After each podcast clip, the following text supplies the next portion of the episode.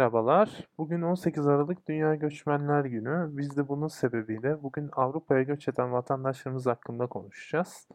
Ee, konumuza genel bir soru yönelterek başlamak istiyorum. İnsan neden göç eder sizce?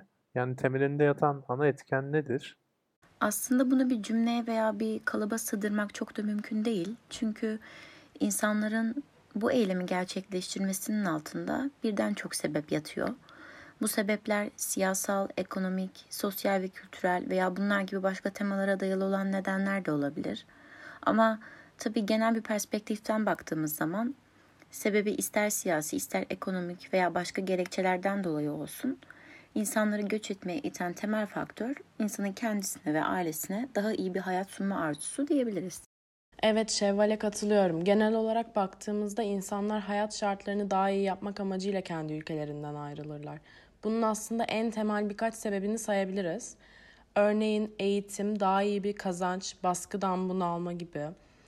Özellikle kendi ülkemdeki gençler arasından konuşmam gerekirse daha iyi bir eğitim ve gelecek için tercih ediyoruz yurt dışını.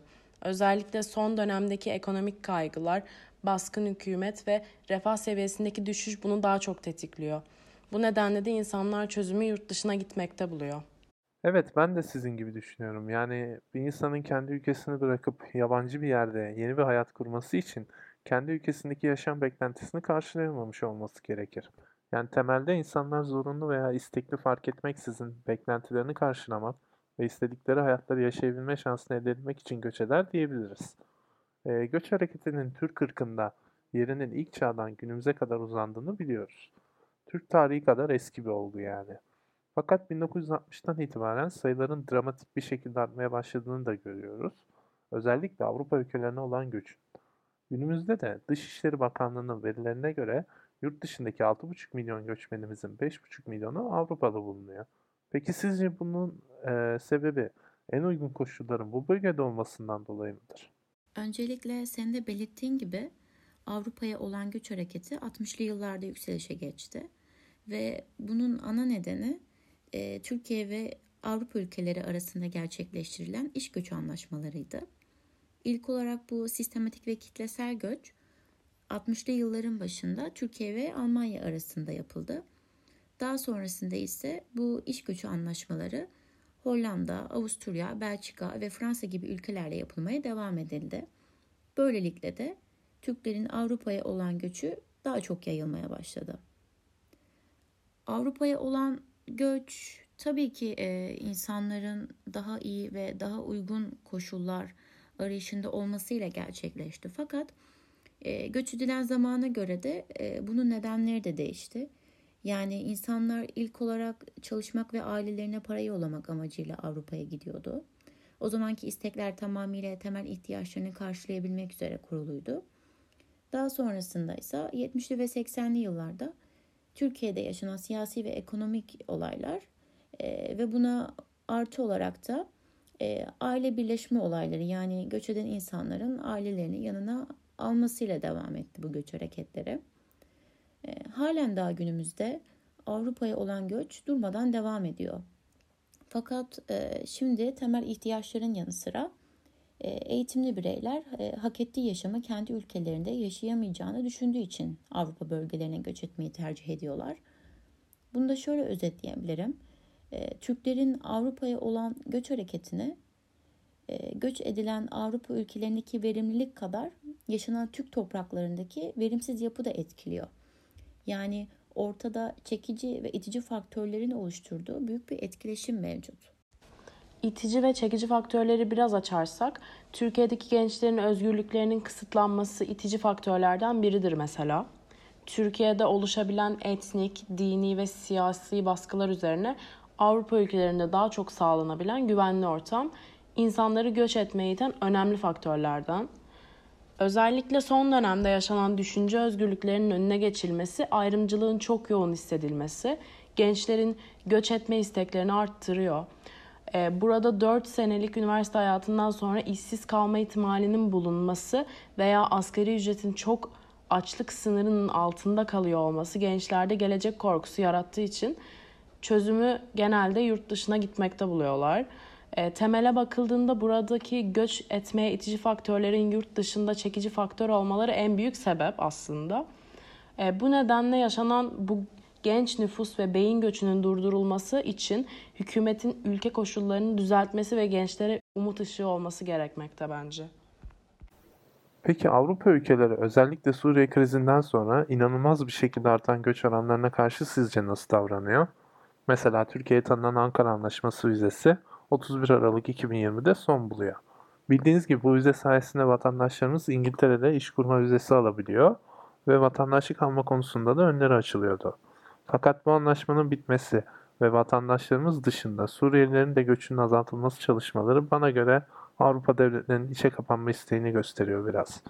Peki sizce Avrupa ülkeleri göç konusunda 60 yıl önceki gibi mi bir yaklaşım gösteriyor?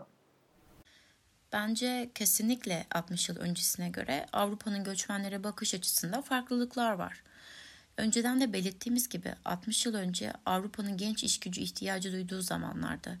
Çünkü Avrupa'nın insan nüfusu azdı ama para gücü fazlaydı. Türkiye'de ise bu durum tam tersiydi ve ortada bir alışveriş mevcuttu. Avrupa göç alımını artırma yönelik politikalar ve anlaşmalar izliyordu ve bu gitgide Avrupa ülkelerinin e, göçü çeken faktörlerinin sayısını da arttırmıştı. Fakat Suriye iç savaşından sonra özellikle e, Avrupa ülkeleri de dahil olmak üzere birçok ülkede bir göç yaşandı. Çok büyük bir göç yaşandı. E, sadece Almanya'ya 2015 yılından beri 1 milyon 800 bin kayıtlı irtica başvurusu yapılmış. Dolayısıyla Avrupa ülkeleri her ne kadar ekonomik açıdan güçlü ülkeler olsa da eskiden kontrol edilebilen sistematik düzenli göç, düzensiz göçe dönüşmeye başlayınca göç politikalarında e, sıkılaşmalara gitmeye başladılar. Göç politikalarının haricinde ben de vatandaşlık alma konusundaki zorluğa değinmek istiyorum. Mesela Avusturya'dan vatandaşlık alabilmeniz için 10 yıl ülkede bulunmanız veya bilimsel bir projeye en az 3 milyon euroluk bir destekte bulunmanız gerekiyor. İsviçre için ise bu süre 12 yılı buluyor. Vatandaşlık almanın en zor olduğu ülke Almanya'da ise 8 yıl oturma izni olması ve iyi derecede Almanca bilmek gerekiyor. Yani bahsetmeye çalıştığım şey Avrupa ülkelerinin göçmenleri bünyesine alma prosedürünü zorlaştırmış olması aslında yavaş yavaş içine kapanma isteklerini yansıtıyor bence.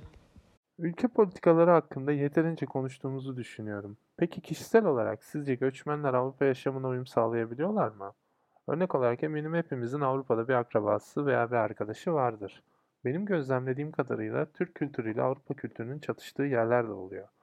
Avrupa'daki siyasi ve kültürel bakış açısına vatandaşlarımız sizce ne kadar uyum sağlayabiliyordur? Mesela benim dayım bir Türk ve 18 yaşından beri Fransa'da yaşıyor. Ve İtalyan bir kadınla evlendi ve her ne kadar huzurlu bir yaşamları olsa da elbette ki dayımın Fransa'da geçirdiği 32 yıla rağmen hala aralarında bazı kültür farklılıkları olabiliyor. Yani genellemek gerekirse bu kültür farklılıklarına uyum sağlayamayan Türk vatandaşlarımız ayrımcılığa ve hatta ırkçılığa maruz kalıyor olabilir mi? Mesela Almanya'da Kreuzberg gibi birçok Türk mahalleleri bulunuyor. Bu mahallelerin oluşumu Türklerin adaptasyon sürecinde yaşadığı sıkıntıların doğurduğu bir sonuç olabilir mi sizce de? Ee, Türk göçmenlerin Avrupa'da olan entegrasyonları ve uyum sağlama aşamaları nesiller arası değişim gösteren bir şey aslında. İlk göç eden ileri yaş kesiminin dil bilmeyişi ve asimilasyona uğrayıp sahip oldukları Türk kültürü ya da kimliklerini kaybetme korkusuyla topluma çok fazla e, karışmamışlar. E, ve bu da Avrupa'da özellikle Almanya'da Türk muhallelerinin oluşumuna yol açmış. E, Türk göçmenler kendi sınırları içerisinde habitatlarını oluşturup gettolaşma eğilimlerine girmişler ve teknik olarak e, izole bir azınlık meydana gelmiş. E, bunlar da hali hazırda olan adaptasyon problemini iyice arttırmış zamanında. Ondan sonra gelen ikinci nesilde ise e, yine bu zihniyetle yetişmiş olmalarına rağmen yani ortada bir kültür çatışması olmasına rağmen e, çok olmasa da yetersiz olsa da e, bir eğitim almışlar ve e, dil bilen bir kesimmiş. Ve böylece de aileleri ve toplum arasında kırılgan bir köprü oluşturmuşlar. Daha sonraki nesiller ise doğdukları Avrupa kültürünün ve korunmaya çalışılan Türk kültürünün arasında kalarak büyümüş olsalar bile geçmiş nesillere kıyasla Avrupa'nın sosyoekonomik ve siyasi hayatına daha iyi entegre oldukları gözükmekte. E, Ayhan Kaya da Euro-Türkler Kuşaklar Arası Farklılıklar adlı çalışmasında bunu şöyle belirtiyor.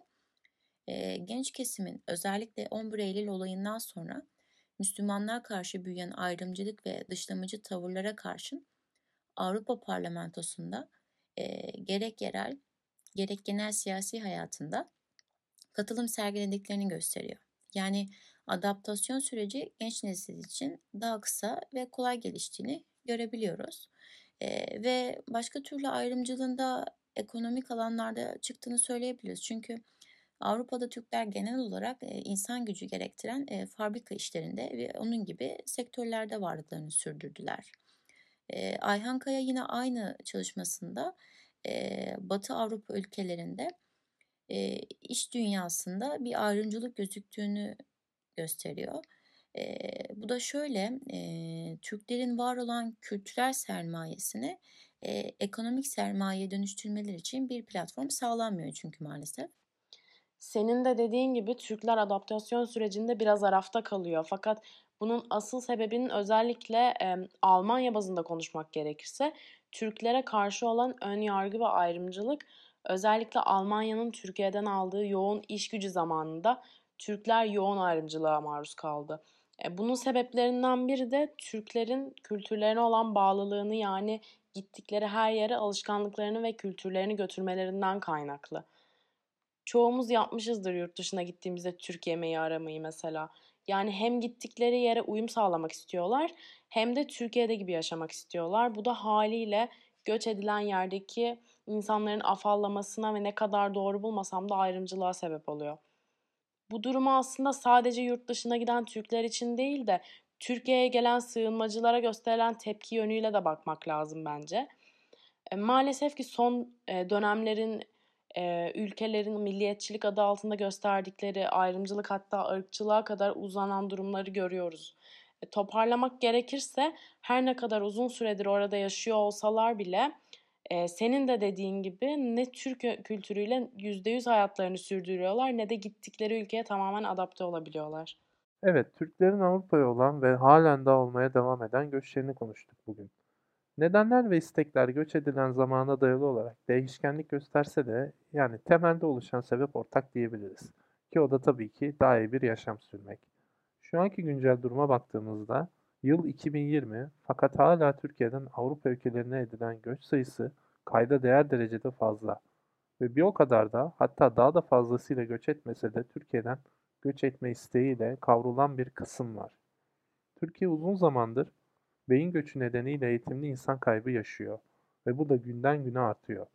Mesela şu an dünya bir salgınla savaşıyor ve buna çözüm getirmeye çalışan kişiler Almanya'da yaşayan iki tane Türk. Bu gibi değerlerin kaybı Türkiye gibi gelişmekte olan bir ülke için çok sarsıcı kayıplar bence.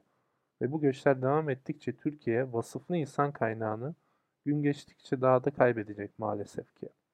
Türkiye'deki itici faktörler ve verimsizlik senaryolarında değişiklikler olmadıkça Avrupa'da yaşayan Türklerin uzun bir süre daha araştırma konularına özgün olması kaçınılmaz bizce de. Yorumlarınız için çok teşekkür ederim.